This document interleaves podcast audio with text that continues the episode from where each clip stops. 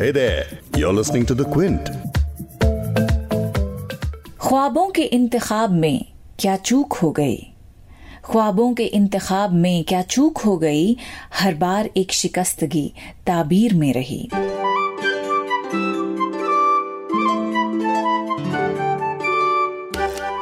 इस शेर में उर्दू के शायर भरत भूषण पंत अपने एफर्ट्स पर सवाल उठा रहे हैं कि ऐसी क्या चूक हो गई मुझसे मेरे ख्वाबों का इंतखाब, यानी मेरी एस्पिरेशंस का सिलेक्शन करने में कि हर बार शिकस्तगी, यानी कि डिसअपॉइंटमेंट ही मेरे हिस्से आई। एक लाइन में अगर समझना चाहें तो शायर हमें बताना चाह रहा है कि अगर हम कभी निराश होते हैं तो वो हमारी ही डिसीज़न मेकिंग में खोट का नतीजा है। इन शॉर्ट हमारी मायूसी के लिए हम खुद ही जिम्मेदार हैं। अब ये निराशा कैसे अवॉइड कर सकते हैं, वो मैं थोड़ी देर में आपको बताऊँगी।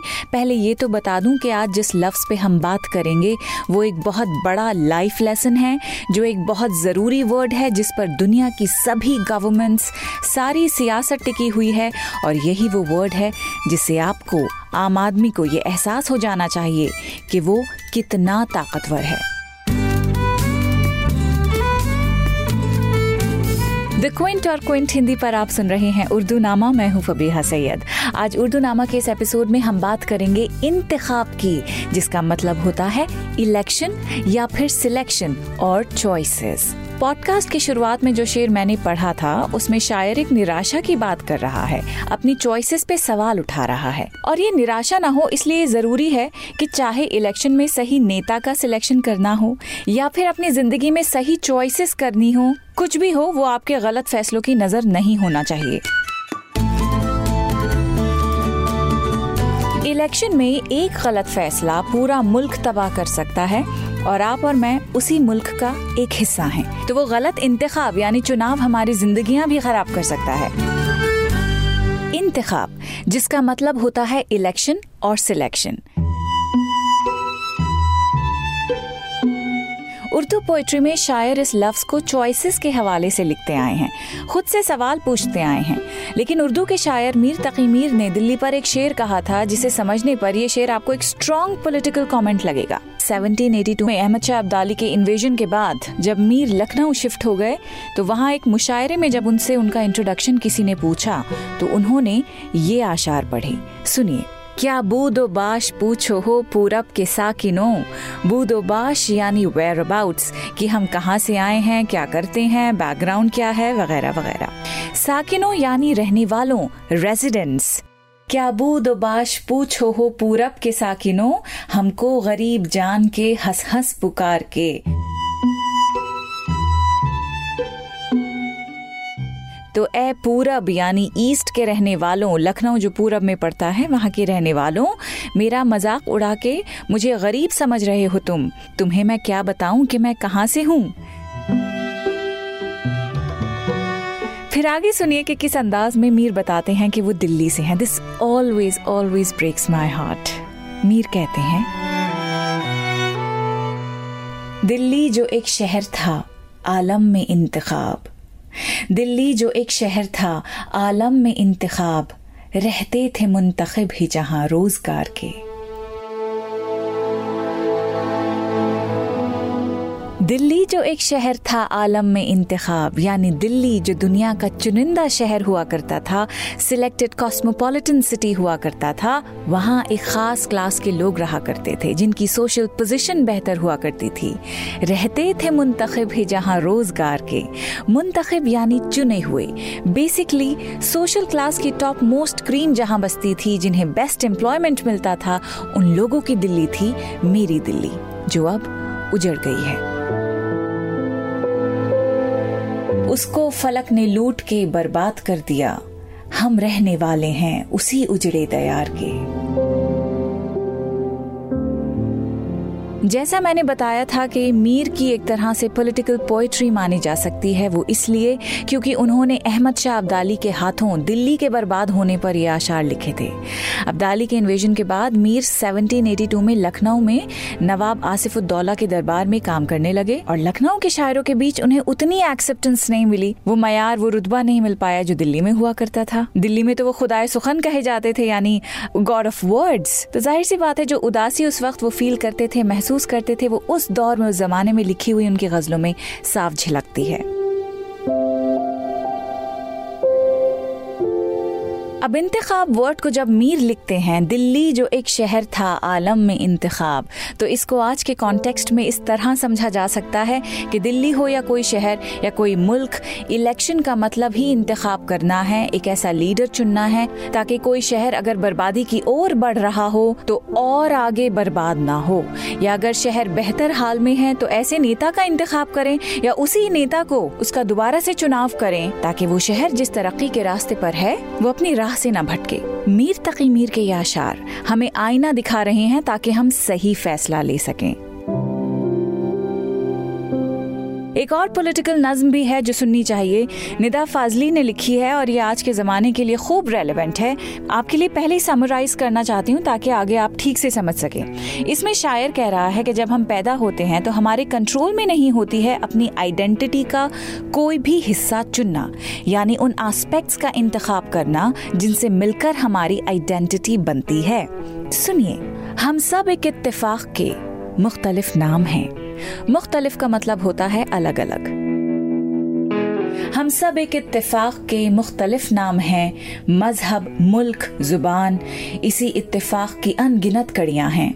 अगर पैदाइश से पहले इंतखाब की इजाज़त होती तो कोई लड़का अपने बाप के घर में पैदा होना पसंद नहीं करता।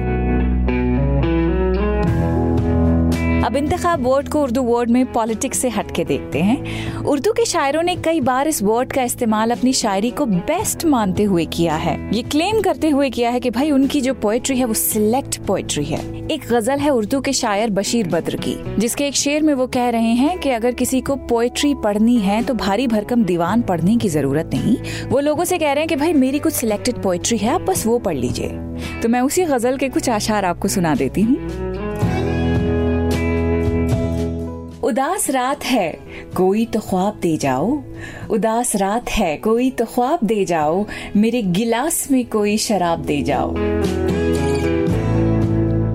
That's right. शायर ने गिलास लिखा है, ग्लास की जगह। Because it's the way he wants to say it गिलास में कोई शराब दे जाओ।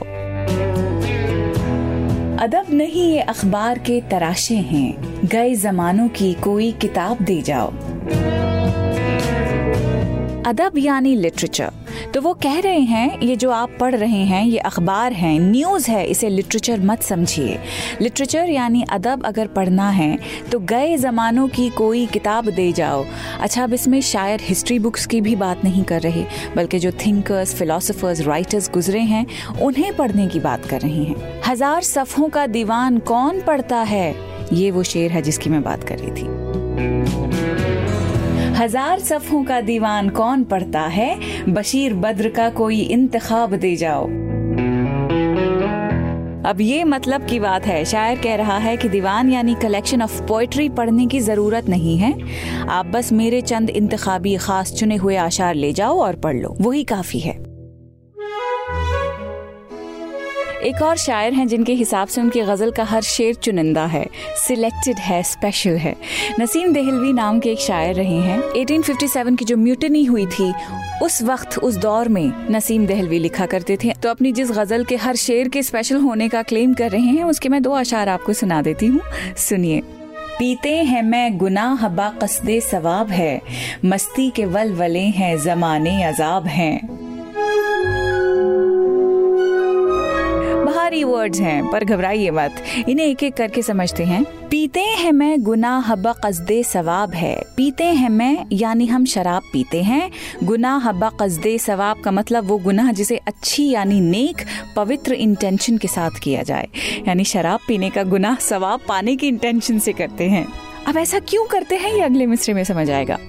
अगले मिसरे में नसीम दहलवी लिखते हैं कि मस्ती के वलवले हैं, जमाने शबाब हैं। जमाने शबाब का मतलब डेज़ ऑफ़ वंस यूथ जवानी के दिन। सो इसे ऐसे समझ सकते हैं कि शायर ये कह रहा हो कि भाई जवानी के दिनों का मैं सही इस्तेमाल कर रहा हूँ, मुझे रोको टोको मत। I am enjoying my time okay I am being thankful to this मस्ती। तो ऐसा करने से, इस तरह खुश रहने से तो सवाब ही मिलना चाहिए ना? आगे सुनिए। देखा निगाह गौर से हमने जो ए नसीम, हर शेर इस गज़ल का तेरे इंतखाब है।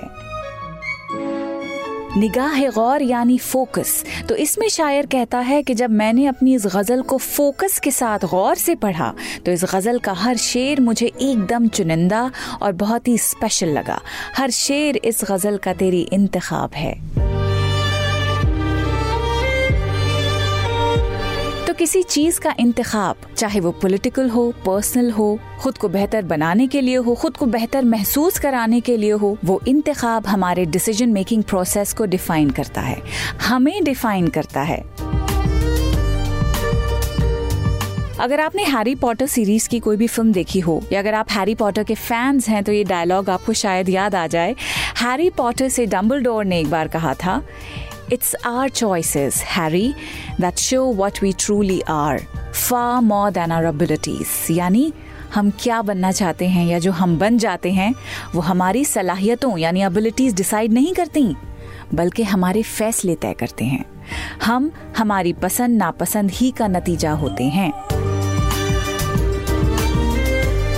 तो इंतखाब अपने नेता का करें या ज़िंदगी का सोच समझ के करें।